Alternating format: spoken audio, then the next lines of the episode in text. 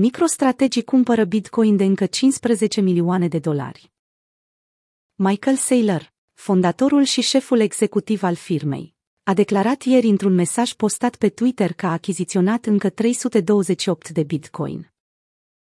Suma plătită pentru această cantitate de criptomonedă a fost de 15 milioane de dolari. Bani cash la un preț agregat de 45, 710 per monedă BTC.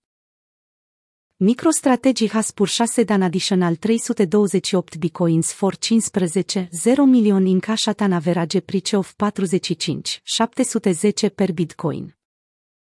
As of 3-1-2021, OEHODL 90, 859 bitcoins acquired for 2, 186 billion at an average price of 24, 063 per bitcoin.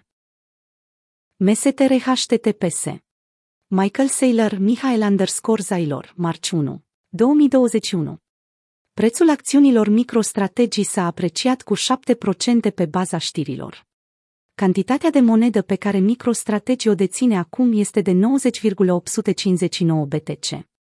Suma totală de bani pe care MicroStrategy a investit-o în Bitcoin este 2,186 miliarde de dolari.